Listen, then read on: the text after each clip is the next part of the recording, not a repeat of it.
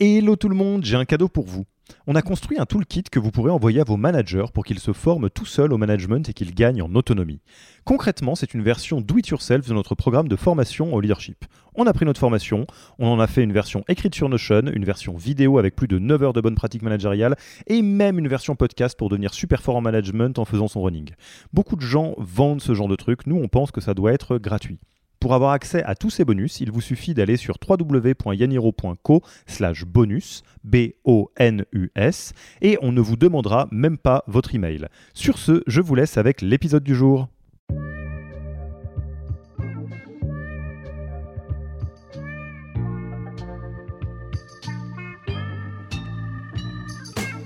Bonjour et bienvenue dans le podcast du Human Factor. Je m'appelle Alexis Eve et tous les mercredis, je vais à la rencontre des startups les plus véloces pour rentrer en détail dans les bonnes pratiques RH qui leur permettent de faire du facteur humain un levier de croissance plutôt qu'un risque. Des gens experts dans leur domaine, donc ce sont autant de compétences euh, qui travaillent isolément jusqu'alors, qu'on a vocation à faire travailler ensemble. Le Human Factor, ce n'est pas qu'un buzzword, c'est aussi le nom de notre premier livre les clés de l'alignement entre associés, d'une organisation adaptée ou encore de la bonne relation à son travail. The Human Factor, c'est 100 pages de retour terrain des plus belles startups et de bonnes pratiques actionnables. Si vous voulez en savoir plus, allez tout simplement sur www.yaniro.co book, B-O-O-K. On met le lien dans la description de l'épisode. Pour l'heure, je vous laisse avec l'invité d'aujourd'hui et vous souhaite une bonne écoute. Bonjour Christophe, comment vas-tu? Salut Alexis, ça va bien. Eh ben écoute, merci euh, beaucoup d'avoir accepté notre invitation sur le podcast du Human Factor de Yaniro. Euh, on enregistre une nouvelle fois à distance, donc là, si je dis pas de bêtises, euh, moi je suis toujours localisé en Suisse, mais toi tu es donc dans les, dans les bureaux ou chez toi? Dans les bureaux, chez Bonne Gueule, rue à Paris. Ouais, y a, y a, vous arrivez à, vous organiser, il y a, y a, du monde, mais pas trop. Vous, Tout le monde bosse un peu de partout? Tout mais pas trop. Peu dans les bureaux, beaucoup à la maison. Voilà, tout à fait. Euh, et donc, Christophe, tu es un peu le, monsieur RH de, euh, de, Bonne Gueule que je vais te laisser euh, présenter.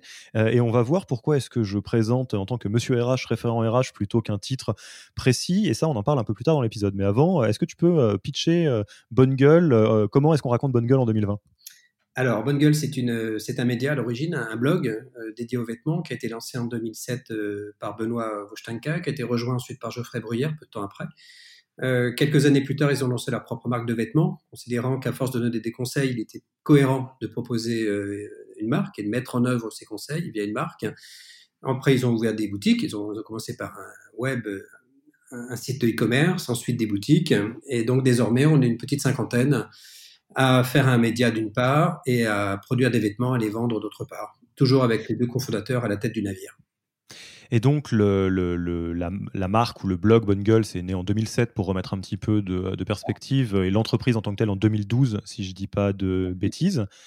Et euh, donc Bungle a la spécificité entre guillemets de s'être euh, longtemps euh, autofinancé et a le, vous avez relevé assez récemment 6,5 millions d'euros, c'est ça, ça, Juste avant le confinement, on a eu beaucoup de chance d'avoir des investisseurs qui ont conservé leur confiance accordée à Bungle malgré le contexte économique tendu. Et alors, je disais, monsieur RH, référent RH, euh, avant d'aller plus loin sur le contenu de cet épisode, pourquoi dis-je ça? C'est quoi ton, ton job, euh, enfin, ce qui te prend le plus de temps au sein de Bonne Gueule à l'heure actuelle? Et je crois bien que c'est pas les RH. Non, c'est pas les RH. J'étais recruté en tant que rédacteur en chef, euh, ce qui est mon métier premier. Hein. Je, suis, je suis journaliste de, depuis toujours. J'ai dû naître journaliste et je mourrai journaliste. et en fait, au bout de quelques mois de présence chez Bonne Gueule, des sujets RH m'ont été remontés. Euh, probablement parce que j'ai eu beaucoup d'expérience de manager, de rédacteur en chef. Mon premier job de rédacteur en chef, c'était en février 99. Hein. Euh, voilà, et on est en 2020, donc ça fait quelques années que je pratique l'exercice. Et donc, j'ai, quand on est manager et rédacteur chef, a fortiori euh, à la tête de grosses rédactions, les sujets RH, ben, on les prend, on les prend à bras le corps, j'ai envie de dire, on peut pas les laisser traîner. Et, quand j'ai vu que des difficultés émergeaient parfois chez Bonne Gueule, j'ai eu à cœur à trouver des solutions aux problèmes qui se posaient. Et donc, euh, naturellement, les choses se sont passées comme ça. Et donc, ce qui, est assez intéressant dans ce mouvement, et vous allez voir pourquoi je, où est-ce que je vais en venir avec ça, c'est qu'en fait, en réalité, donc euh, Bonne Gueule, c'est une entreprise qui, en termes de démographie, je pourrais dire, est relativement jeune, au sens où euh, les deux fondateurs, je crois que c'était dans leurs premières expériences professionnelles, en, tous les cas, il n'y a pas une très très longue expérience de salarié avant Bonne Gueule. J'imagine que la, moyenne d'âge de l'équipe est, relativement jeune également. Et dans tous les cas, ce que ça crée, c'est que toi, en ayant vécu des situations professionnelles différentes dans d'anciennes vies, peut-être à défaut d'un rôle de DRH, en tout cas, tu as néanmoins une exposition très forte à des enjeux managériaux, d'équipe, etc. C'est ça, ouais. J'ai pas mal de, pas mal de recul, pas mal d'expérience dans des entreprises importantes. Auparavant, j'étais au sein du groupe TF1 donc euh, une espèce de, mastodonte. Euh, mais j'étais au, euh, au premier jour du lancement du quotidien 20 minutes, où là on était en mode start-up avant de devenir aussi un, grand média. Donc je connais un peu tous les périmètres RH, je veux dire. Et alors, ça va être justement le sujet euh, de, euh, cette, euh, de cet épisode, de cette discussion. la, particularité, entre guillemets, de Bonne Gueule, qui n'en est pas une, parce que c'est quelque chose qu'on observe dans beaucoup de jeunes entreprises et startups, c'est que bah, finalement, vous êtes arrivé jusqu'au au joli chiffre de 50 personnes dans le bateau, et finalement, vous pas commencé, mais vous passez un gros coup d'accélérateur sur la structuration euh, des euh, pratiques et chantiers RH. Euh, j'allais dire presque, si j'étais un petit peu taquin, que maintenant. Et là où je, me permets d'être taquin, c'est que précisément, c'est quelque chose qui arrive très souvent en startup de se dire bon bah finalement, on a fait les choses comme on les a faites d'un point de vue humain, et quelque part les fondateurs, fondatrices jouent souvent un très bon rôle là-dedans. Et il y a un moment donné où on se, on se retourne et on dit ok, non mais là on est à un point où il va falloir qu'on apporte une structure un petit peu différente, c'est ça? Oui, c'est exactement ça. En fait, on se rend compte euh, quand on atteint une taille critique, ce qui est notre cas, euh, avec des compétences assez variées, puisqu'on a quand même des départements dans les boutiques hein, qui sont au nombre de, cinq aujourd'hui. On en ouvre une à, Lille bientôt, dans le courant du mois de, novembre. D'autres boutiques vont arriver ensuite dans, dans, au cours des prochaines années. On a développé la partie e-commerce, on a développé le média évidemment, euh, on a une partie branding désormais qui est euh, avec un département dédié, on a développé notre pôle produit avec des gens experts dans leur domaine. Donc ce sont autant de compétences euh, qui travaillent isolément jusqu'alors, qu'on a vocation à faire travailler ensemble, à structurer de telle façon à ce qu'ils aient eux tous des interlocuteurs communs, partagés, des référents, j'ai envie de dire, qui sont leurs managers, mais pas uniquement. On a besoin de gens qui englobent l'ensemble de l'ensemble des problématiques RH. Et effectivement, la question se pose maintenant parce qu'il faut le faire d'une part, euh, parce que la loi nous y contraint d'autre part.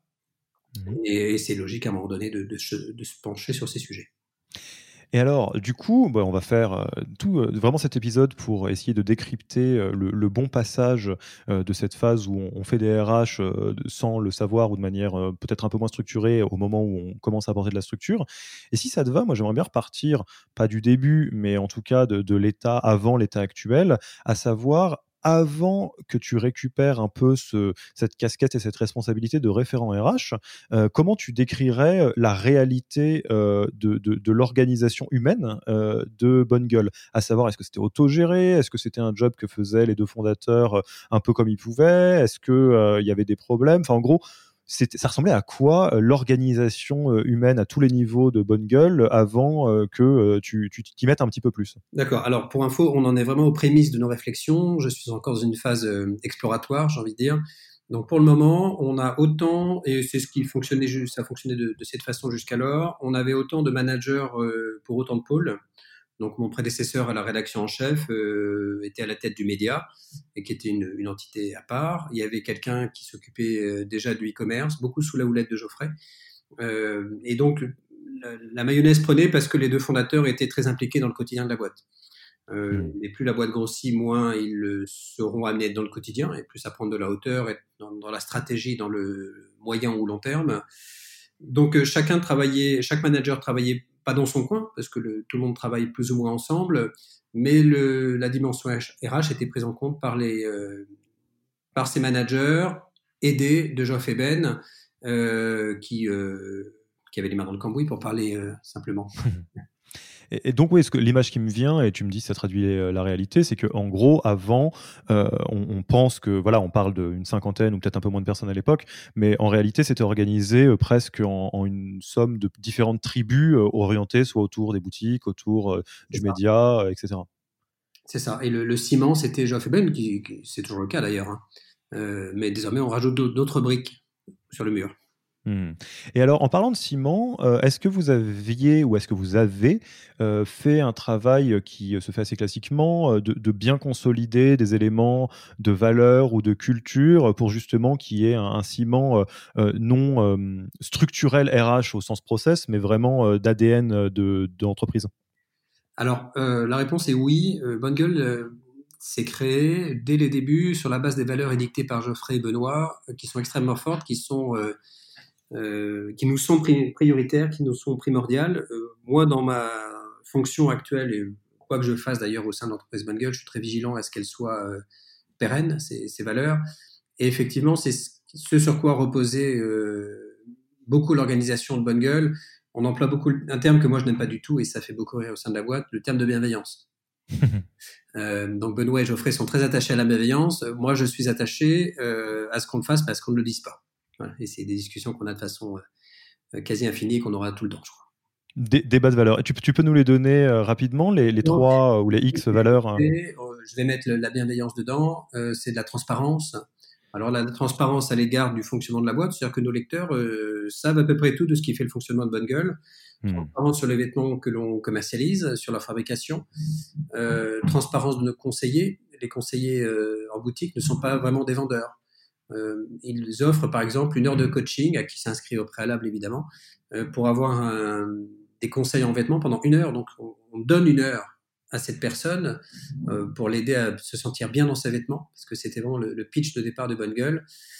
donc voilà, ça procède de toutes ces, valeurs d'échange, de, simplicité, d'agilité et d'écoute et de respect. Ce sont des éléments hmm. primordiaux selon moi.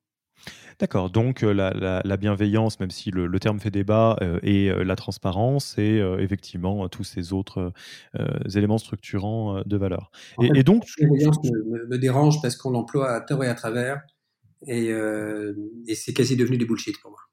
C'est pas faux, c'est pas faux. Enfin, on va, je, je, ne me lancerai pas dans ce débat avec toi aujourd'hui parce que j'imagine que euh, il serait passionnant mais un petit peu long. Mais je, je comprends bien euh, ce, dont tu parles.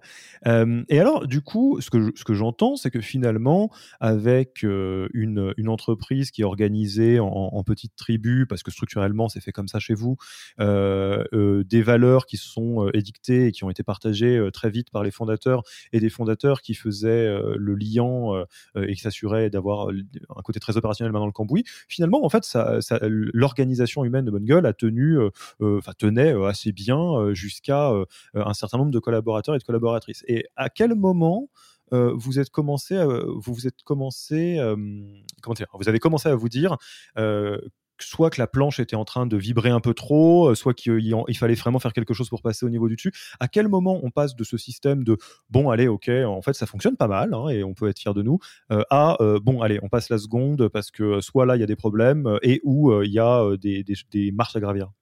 En fait, ça n'a pas fonctionné comme ça. On n'a pas raisonné de cette façon. Ce qui s'est passé, c'est que j'ai fait il y a peu une offre de service à Benoît et Geoffrey en leur disant que j'avais envie de m'investir dans les RH au sein de la boîte. Euh, de rester rédacteur en chef parce que je suis toujours journaliste et j'ai envie de le rester. Euh, j'aime beaucoup mon équipe, j'aime beaucoup les sujets que l'on traite, donc j'ai envie de le rester, de garder cette, cette fonction. Et euh, donc j'ai fait une offre de service et c'est cette, sur la base de ces réflexions qu'on a décidé d'avancer en ce sens. Et aujourd'hui, on en est toujours à la phase de réflexion. D'accord. Alors comment est-ce qu'on peut faire à l'avenir pour que la boîte soit correctement, correctement structurée et que les gens s'y sentent bien? Parce qu'en fait, si j'ai envie d'être référent rage, si j'ai envie de prendre ces sujets, c'est pour que les gens aient plaisir à travailler. J'ai la conviction profonde que mm, on ne travaille jamais aussi bien que quand on est bien dans ses pompes dans sa boîte. Hmm. Et alors, tu, me vois venir à des kilomètres sur ma prochaine question.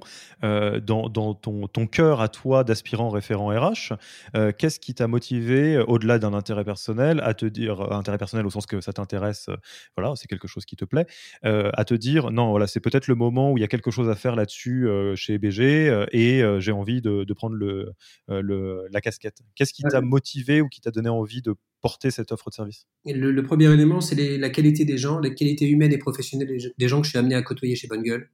Euh, je te cache pas que s'ils avaient été à l'avenant des gens que j'ai pu côtoyer dans mes carrières précédentes, j'aurais certainement pas fait cette, euh, proposition. Mais Bonne Gueule est composé de gens euh, compétents, humainement, ce sont vraiment des gens top. Et euh, j'ai envie de prendre en compte tout ce qui relèvera de leur vie professionnelle. Dans, mon domaine de compétences, évidemment. Euh, mmh. Mais je vais prendre l'exemple des formations. Quand on est une jeune boîte, les formations euh, sont souvent un peu délaissées. Ça fait partie des choses euh, qu'on n'a pas le temps de prendre en compte parce que le, on est happé par le quotidien. mais dans les faits, la formation, c'est important et je veux donner la possibilité aux gens en interne de progresser, d'évoluer, d'acquérir de nouvelles compétences, peut-être même de bouger en interne. Je trouve que la mobilité interne est intéressante. Peut-être que certains sont arrivés au bout d'un chemin dans leur fonction chez Bonne Gueule, mais il peut y avoir un autre chemin chez Bonne Gueule et peut-être pas ailleurs. Et ça, je trouve que c'est quelque chose d'intéressant. Donc, pour répondre à ta question, globalement, ce sont les gens que je suis amené à côtoyer ici qui m'ont donné cette envie. J'ai un goût pour ce, le, le management au sens large. J'interromps l'épisode une petite seconde pour vous rappeler que si vous voulez envoyer à vos managers la version Do It Yourself de notre formation en management, il vous suffit d'aller sur www.yaniro.co slash bonus, B-O-N-U-S. Sur ce lien, vous trouverez gratuitement toute notre formation en version vidéo, podcast et la boîte à outils du management Notion qui était jusqu'alors réservée aux managers conformés. On n'aime pas vendre des secrets, on préfère vous les offrir et parier que vous bosserez avec nous si vous voulez les implémenter plus vite. Sur ce, retour à l'épisode le coup, elle est très transverse. J'ai beaucoup encadré d'équipes sur un seul sujet, celui d'une rédaction. Donc là, moi, ce sont des gens dont j'ai pas les compétences, mais je trouve intéressant d'apprendre, euh, de mieux apprendre leur mode d'emploi respectif. Hmm. Et est-ce que tu avais eu euh, ou tu avais entendu euh, des, retours, des demandes, des manifestations particulières de la part des équipes sur ces sujets? On m'a souvent sollicité, oui, pour avoir des, des avis. alors, c'est hélas souvent quand il s'agit de conflits. Donc, c'est soit certains managers avaient des conflits avec leurs collaborateurs, soit des collaborateurs avec leur euh, N plus 1. Euh, c'est souvent venu comme ça. C'est là où euh, cette fonction que je pourrais avoir à émerger. Hmm, donc quelque part dans, des, du, du, vécu et du quotidien, et ça a fait émerger l'intérêt de venir structurer tout ça pour que tout le monde vive mieux dans son boulot et se, se grandisse en même temps que la boîte. J'ai pu aider parfois à mettre l'église au milieu du village. Euh, d'accord. Eh ben, écoute, fort de cette, euh, de ce constat-là, et j'entends bien, et on va vraiment rester dans cet esprit-là, euh, que c'est un, travail qui est encore en, cours et que vous êtes justement au tout début. C'est ça qui est un peu excitant parce que du coup, on peut voir par quelle boule prendre. Qu'est-ce que vous avez envisagé comme étant les, chantiers numéro un ou les priorités pour vraiment commencer à structurer une boîte telle que Bonne Gueule? Quelque part, quand on a fait les choses de manière entre guillemets organique et naturelle euh, Et quand euh, il s'agit de structurer, on, commence par où? Alors là, le travail a déjà commencé. Hein. Il a commencé par des recrutements de managers euh, confirmés, j'ai envie de dire des, seniors managers. et dans mon esprit, le management intermédiaire, l'encadrement intermédiaire est le, la, pierre la plus solide, la plus importante de, la dimension RH. Hmm. Chaque manager est RH de son propre service. Euh, hmm. Ce sont de, je leur demande souvent d'être des, des, des, capteurs de signaux faibles. Euh, c'est eux qui voient leurs collaborateurs, c'est eux qui les côtoient, qui voient leurs expressions du visage. Euh, des fois, on n'a pas besoin de parler avec quelqu'un pour voir qu'on a un problème. il suffit de le regarder, de l'observer, de voir quelqu'un qui arrive tout en retard, par exemple, ou qui est démotivé, qui, qui se replie sur lui-même. Ce sont les managers qui sont les mieux à même, les managers directs, qui sont les mieux à même de relever ce genre de, de choses. Donc, euh, le mouvement a commencé par le recrutement de, ces personnes. Euh, et là, pour le coup, je pense qu'il faut un peu d'expérience. Euh, il faut de l'empathie, évidemment, il faut de l'écoute, il faut de l'observation, mais il faut avoir été confronté à des cas de figure assez variés, assez différents pour pouvoir appréhender les choses, voir ce qui relève du personnel et du, professionnel. on est dans un monde désormais où il, est compliqué d'imaginer quelque chose de complètement imperméable entre les deux. Euh, quelqu'un qui a des problèmes perso, euh, on peut pas lui demander de les laisser dans l'ascenseur en arrivant au bureau. En tout cas, mmh. je, le conçois difficilement. Donc, si on peut aider les gens à ce titre-là, je trouve que c'est bien. Et de la même façon, fait en sorte à ce que les problèmes euh, professionnels, les gens ne les emportent pas trop au bureau, mais on sait que ça peut être compliqué également.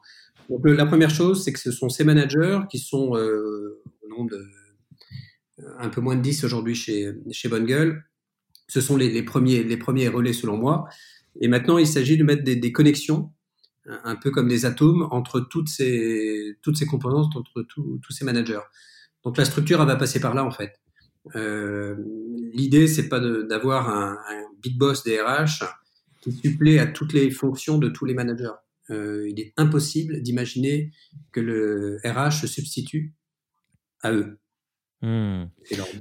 C'est ce que de le faire au quotidien donc en fait, euh, ce que, ce que j'entends, c'est que vous avez gardé votre ADN, euh, alors ça c'est mes mots, hein, mais de, tribu, euh, mais la, la partie, le premier mouvement, ça a été de, de, nommer ou de recruter quelqu'un de plus senior sur chaque tribu, ce qui a eu pour effet, j'imagine, d'une part de, soulager la tâche des deux fondateurs, parce que ça leur crée moins de, direct report, hein, si pour utiliser un terme anglais, et également d'apporter dans chaque équipe un vécu un peu différent, ce qui a aussi pour effet d'apporter apporter euh, des regards différents sur des situations. C'est ça, avec suffisamment de recul pour, euh, pour euh, rester, comment dire, je, préconise au sein de la boîte d'être relativement pragmatique. Hein. donc des fois, on a eu des situations de crise à gérer, de crise managériale, de crise avec des lancements qui ont moins bien marché que d'autres, par exemple, des crises de trésorerie, des choses comme ça. Et l'expérience aidant, on est relativement pragmatique par rapport à ça, et ça nous permet de prendre les bonnes décisions au bon moment. Hmm. Et vous, les avez euh, déjà tous euh, embarqués, euh, ces, ces, managers, ou il vous manque, vous avez encore des, trous, des, équipes sur lesquelles vous recherchez des personnes? Pour l'instant, j'ai l'impression que l'équipe est quasi complète. que j'ai pas toutes les infos, mais je crois qu'on est pas mal. Et, est-ce que tu vois déjà des premiers impacts et au niveau de l'entreprise, des collaborateurs et collaboratrices, et éventuellement des fondateurs, enfin d'avoir justement cette couche de management intermédiaire qui, qui se structure? Oui, complètement. Je, le vois euh, parce que le. Comment dire On met en place des process qui n'existaient pas tout à fait jusqu'alors. Euh, donc, chaque euh, pôle est de plus en plus autonome tout en restant connecté avec les autres. Il ne s'agit pas de travailler en autarcie, évidemment. Mais moi, je vois beaucoup de. On pose beaucoup de structures. Le reporting est, selon moi, de meilleure qualité que, par le passé, parce que ça fait partie des choses sur lesquelles on doit travailler également. Euh, donc oui, le, bénéfice me semble vraiment important et je considère qu'aujourd'hui, je vois bien chaque euh, manager patron de son entité, de son département ou de sa tribu, pour reprendre le terme que tu évoquais tout à l'heure. Et alors, donc ça, c'est une, première base de la manière dont vous avez pris les choses, donc de, structurer un, mode qui existait déjà, mais euh, pour le rendre peut-être plus à même de passer à l'échelle dans le futur? Euh, et qu'est-ce que vous avez mis d'autre en place ou qu'est-ce qui est dans les cartons de ce que vous voulez mettre en place pour apporter de la structure et, faire passer une marche à, vos, pratiques RH? Bah Pour l'instant, je ne vais pas pouvoir te répondre. c'est un peu trop tôt. On, est vraiment, comme je te le disais, dans la phase exploratoire. Donc, il s'agira d'échanger avec eux pour voir quelle est leur vision des choses, quels sont leurs besoins. Euh, pour moi, une fonction RH est aussi une fonction support. C'est pas dégradant comme terme. On est là pour aider, pour faciliter, pour mettre de l'huile dans les rouages. Euh, donc, la première chose à faire serait de les écouter. Eux qui sont acte des équipes. Euh, là, on parlait de manager, moi je parlais de manière plus générale. Euh, qu'est-ce que tu identifies euh, comme étant des, sujets RH Je pense, j'en sais rien, au recrutement, à tous les, toutes les pratiques administratives qui arrivent quand on commence à dépasser 50 collaborateurs. Qu'est-ce qui est vraiment prioritaire pour toi et qui est un, chantier RH sur lequel tu as envie que vous vous penchiez? Eh bien, je, ne vais à nouveau pas te répondre, je suis désolé. Euh, pour dire que je, je vais échanger avec eux sur leurs besoins au niveau des recrutements. je ne connais pas beaucoup les besoins en recrutement au cours des, prochains mois. Euh, donc, on va, ils vont me faire une expression de besoin. Euh, et c'est sur cette base-là qu'on va réfléchir à notre façon de nous organiser qui sera la plus adaptée. D'accord, donc vous n'avez pas encore de, euh, de, velléité particulière à, faire évoluer un process de recrutement ou quoi que ce soit en, en On va rééchanger avec Benoît, Geoffrey et puis Bertrand, notre directeur administratif et financier, la semaine prochaine en l'occurrence, pour définir les contours de là où pourrait être mon intervention. D'accord, bon, pour le coup, on est euh, vraiment in situ, quoi, si, je comprends bien. Euh, et, tu parlais un peu de la formation euh, aussi, ça c'est un, point important, parce que la, la partie RH, dans l'idée, c'est aussi de, travailler au développement RH, donc faire grandir. c'est quoi tes, tes convictions ou en, tout cas tes, tes intentions à ce sujet? La première, c'est de, à chaque fois que quelqu'un manifeste le souhait d'être formé, quel qu'en soit le sujet, quel qu'en soit le domaine, c'est de l'écouter avec soin. Euh, moi, j'aime beaucoup les gens qui viennent me voir et qui me disent j'ai envie d'une formation, j'ai envie d'apprendre. Alors, c'est pas toujours en conformité avec les besoins de la boîte, euh, mais ça peut décupler la motivation du collaborateur. Donc, la, première chose, c'est de pas considérer que c'est soit du temps perdu, parce que quand on mobilise quelqu'un pendant une semaine entière sur une formation, on a un trou dans la raquette et on se dit mais qui va faire ce que cette personne ne pourra pas faire parce qu'elle sera en formation? Donc il faut aller au-delà, donc soit la remplacer, soit pallier son absence avec d'autres collaborateurs, soit mettre en stand-by certains projets. Il faut accepter de mettre ça, de mettre cette personne entre parenthèses au bénéfice de la boîte, parce que ce qui lui est bénéfique à elle nous sera bénéfique euh, au final. Donc la première chose à faire, c'est de prendre en compte ces demandes avec soin, avec sérieux, d'y répondre. Euh, il m'est arrivé dans beaucoup d'entreprises que les demandes de formation soient formulées sans qu'on y réponde. Donc euh, oui, c'est légitime, non, ça ne l'est pas, c'est trop cher, j'en sais rien, on n'a pas le temps. Oui, peut-être, oui, plus tard. En tout cas, il faut donner des réponses.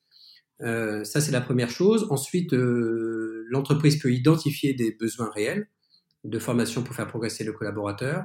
Et je trouve que c'est hyper important que l'entreprise ait envie de voir ses collaborateurs progresser, grandir, pour les fidéliser, euh, pour faire en sorte qu'ils soient longtemps dans l'entreprise, investis.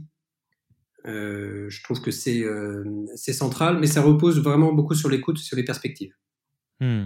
Et peut-être juste pour euh, illustrer ça, euh, que ce soit dans les, intentions que peut avoir l'entreprise euh, vis-à-vis de la montée en compétences des collaborateurs ou les besoins qui sont exprimés, tu peux nous donner quelques exemples de thématiques, soit qui ont été régulièrement exprimées, soit que vous vous identifiez, même si ce n'est pas des promesses, hein, c'est pour voir à quoi ça ressemble les sujets sur lesquels c'est intéressant d'envisager la formation des collaborateurs et collaboratrices. Alors pour l'instant, on a fait que des, on a envisagé que des formations assez assez courtes, mais par exemple au pôle produit, on a dispensé, on a fait dispenser quelques formations sur, le, sur la, maille, la fabrication des vêtements. Alors, mmh des gens qui, connaissent leur sujet, évidemment, mais dont l'expertise va aller encore plus loin. Euh, chez moi, au pôle euh, édito, euh, j'aimerais que l'un de mes journalistes soit formé à l'interview, parce que c'est mmh quelqu'un qui est très talentueux, mais qui n'est pas journaliste à la base. Et l'exercice de l'interview me semble intéressant. Mon comité manager, j'aimerais qu'il soit formé à l'animation de communauté. Mmh pour renforcer encore le lien très étroit qui ont été tissés avec notre communauté, qui est vaste. Hein qui est vaste, qui nous est fidèle. Je pense qu'il y a encore, euh, encore mieux à faire à ce titre-là. Il y a des formations en copywriting. Pour l'instant, donc, ce sont des formations assez ciblées qui répondent à des problématiques particulières. Oui, vraiment de la, montée en compétence sur le métier de chaque euh, personne. En tout cas, c'est vraiment très vertical. Ouais, c'est très, très intéressant. Il y a des gens, euh, moi, quelqu'un dans mon équipe a demandé à prendre des cours de japonais. On travaille beaucoup avec le, avec le Japon pour nos vêtements. J'ai trouvé ça intéressant. J'en ai pas un besoin immédiat pour, pour l'entreprise. Mais en revanche, euh, il m'intéresse euh, de répondre positivement à sa demande. Donc, on va voir quelle formule on peut prendre. Et, tu, mettais vraiment en perspective euh, la formation à, sur l'évolution des carrières et des parcours. Ça, pareil, est-ce que tu as des premières pistes de réflexion, d'intention, de, conviction sur ce sujet? Non, parce que l'an prochain, je, verrai plus les comptes rendus des entretiens annuels d'évaluation pour voir là où les gens sont dans leur, dans, l'entreprise. Euh, globalement, les gens qui sont dans la boîte sont là depuis moins de 5 ans. Donc, euh, il s'agit de. J'ai pas une vision suffisamment claire. J'ai envie de dire en 360 pour, euh, pour donner une réponse précise. Mais, mais, pour autant, ce que tu disais, c'est que tu commences à sentir le fait que l'enjeu d'offrir des, des, perspectives pardon, aux collaborateurs commence à devenir important. Ah bah c'est primordial. Oui, tout à fait. Ce qui était peut-être moins le cas dans une entreprise de 10-12 personnes. C'est ça. C'est ça. D'autant que, après, ça dépend de la croissance, mais quand on. Euh, au fur et à mesure qu'on va grandir, on va avoir besoin de nouvelles compétences. Et, euh, si ces nouvelles compétences sont en interne, euh, via des formations, je trouve ça très intéressant d'offrir cette opportunité aux collaborateurs. Donc alors, euh, si euh, là, ça, je vais faire un petit, une petite conclusion euh, sur cet épisode. Si j'ai bien compris, dans l'idée, une entreprise comme Bonne Gueule a finalement su assez bien s'organiser humainement en ayant vraiment des valeurs fortes qui étaient bien présentées par les cofondateurs, une implication des cofondateurs pour permettre d'assurer du lien entre des équipes qui étaient organisées finalement en, petits pôles ou, tribus. Donc tribu, c'est mon mot et pôle, a priori, c'est plutôt le tien. et l'un des premiers euh, enjeux euh, que toi tu as vus pour euh, justement permettre à toute l'entreprise de, grandir, de peut-être structurer certains aspects en RH Ça a été d'abord de, recruter des, personnes plus seniors pour vraiment être manager de, chacun de ces pôles, d'être très à l'écoute du développement RH, notamment sur la formation et les systèmes de, parcours ou de perspectives pour les collaborateurs, même si pour l'instant c'est encore en cours de construction, et que finalement, une fois qu'on est sur ces deux sujets qui sont vraiment des sujets de, croissance des, des, collaborateurs. toi, tu considères qu'après les autres aspects, les aspects de recrutement, quand on a des bons managers, et eh ben, l'idée c'est d'être à leur écoute sur leurs besoins là-dessus, mais qu'on a résolu une partie du sujet. Clairement. Bon, eh ben écoute, ça, me semble pas mal tout ça. Dans l'idée, pour bien faire les choses, il faudrait que je puisse euh, rééchanger avec toi pour le match retour, si possible autour d'un vrai café, dans un ou deux ans pour voir où est-ce qu'on en est une fois que tout ceci est mis en place. On débriefera de nos échecs et de nos réussites. Tout à fait, c'est comme ça que ça marche. Bah écoute, Christophe, je te propose de passer tranquillement à, la fin de l'interview. Euh, où est-ce qu'on peut te retrouver si on avait envie d'échanger avec toi? Le plus simple, c'est de m'envoyer un mail probablement à christophe.joly.bonnegueule.fr et sinon, vous tapez mon nom sur LinkedIn et vous le trouvez facilement également. Ok, on mettra donc le, lien dans la description de l'épisode. Euh, ensuite, quel livre, podcast ou blog tu recommanderais aux auditeurs et auditrices? Euh, Alors, il y a eu les, fameux accords, les accords Toltec dont on parle beaucoup, euh, que je trouve toujours intéressant à lire. Moi, il y a un petit livre que j'aime bien qui s'appelle Le Chevalier à l'armure rouillée euh, ça m'a beaucoup inspiré quand j'étais euh, encadrant il y a quelques temps où euh, j'avais une grosse équipe et j'avais tendance à me replier sur moi. Et en fait, le repli sur soi peut te faire mourir. et c'est l'histoire de ce chevalier qui, qui, se croit fort et en fait qui a une armure complètement rouillée qui l'empêche de marcher ou difficilement, qui l'empêche de boire, qui l'empêche de manger. Il finit par mourir s'il garde cette armure. Donc ça veut dire qu'il faut rester ouvert et ne pas se protéger de façon artificielle. Hmm. Donc c'est un, petit, un petit roman ou une petite nouvelle Oui, c'est une, oui, une petite histoire, une petite nouvelle. Et puis euh, un livre dont je ne me rappelle plus le titre sur la, communication non violente. C'est Les mots sont des fenêtres ou bien ce sont des murs? C'est ça. De, Marshall Rosenberg, ouais, un, grand classique. Vous utilisez euh, la communication non violente de manière institutionnalisée chez Bonne Gueule ou c'est euh, juste quelque chose que toi tu, tu utilises? Moi j'y suis sensible et pour l'instant elle est en œuvre chez Bonne Gueule sans que ce soit édicté. D'accord, vous, vous le faites entre guillemets organiquement, très bien. Bon, bah écoute, euh, est-ce que tu as une personne en tête euh, que tu aimerais nommer pour un prochain épisode du, podcast? Comme tu euh, le sais, on est en train de préparer la, saison 2 et on a eu déjà plein de bonnes idées de, personnes. est-ce qu'il y aurait des, comment dire, des, RH ou des fondateurs, fondatrices de startups qui t'impressionnent et que tu aimerais qu'on contacte? Pas encore. Pas encore. Peut-être que la prochaine fois, on se verra, je te donnerai. Comme je te le disais, je suis au tout début de ces réflexions euh, et je n'ai pris que la moitié de ma casquette. J'ai à peine. Alors, je, ne peux que, euh, petit instant auto-promo, je ne peux que t'encourager à écouter les autres épisodes euh, du podcast dans lequel ah. il y en a plein des passionnants et passionnantes. Donc, ils sont déjà passés par le micro en tous les cas. Et eh ben, c'est avec plaisir que je les écouterai. Christophe, je te remercie beaucoup pour ton temps et puis il me reste plus qu'à te dire à, très vite et puis euh, rendez-vous donc d'ici euh, quelques temps pour euh, la, suite des épisodes. Le débrief, avec plaisir. Merci Alexis. À bientôt. À bientôt. Merci d'avoir écouté cet épisode. S'il vous a plu et que vous ne voulez rater aucun nouvel épisode, abonnez-vous à la newsletter en allant sur le site www.yaniro.co. Et à mercredi prochain pour le prochain épisode. Merci d'avoir écouté cet épisode. Petit rappel, si ce n'est pas encore fait, pour accéder à notre formation au management dans sa version gratuite, il vous suffit d'aller sur www.yaniro.co bonus, B-O-N-U-S. Vous y trouverez gratuitement toute notre formation en version vidéo podcast et la boîte à outils des meilleures pratiques du management dans un Notion récapitulatif. Et on ne vous demandera même pas votre email. Profitez bien de cette formation gratuite, envoyez-la à tous vos managers et à mercredi prochain pour un prochain épisode.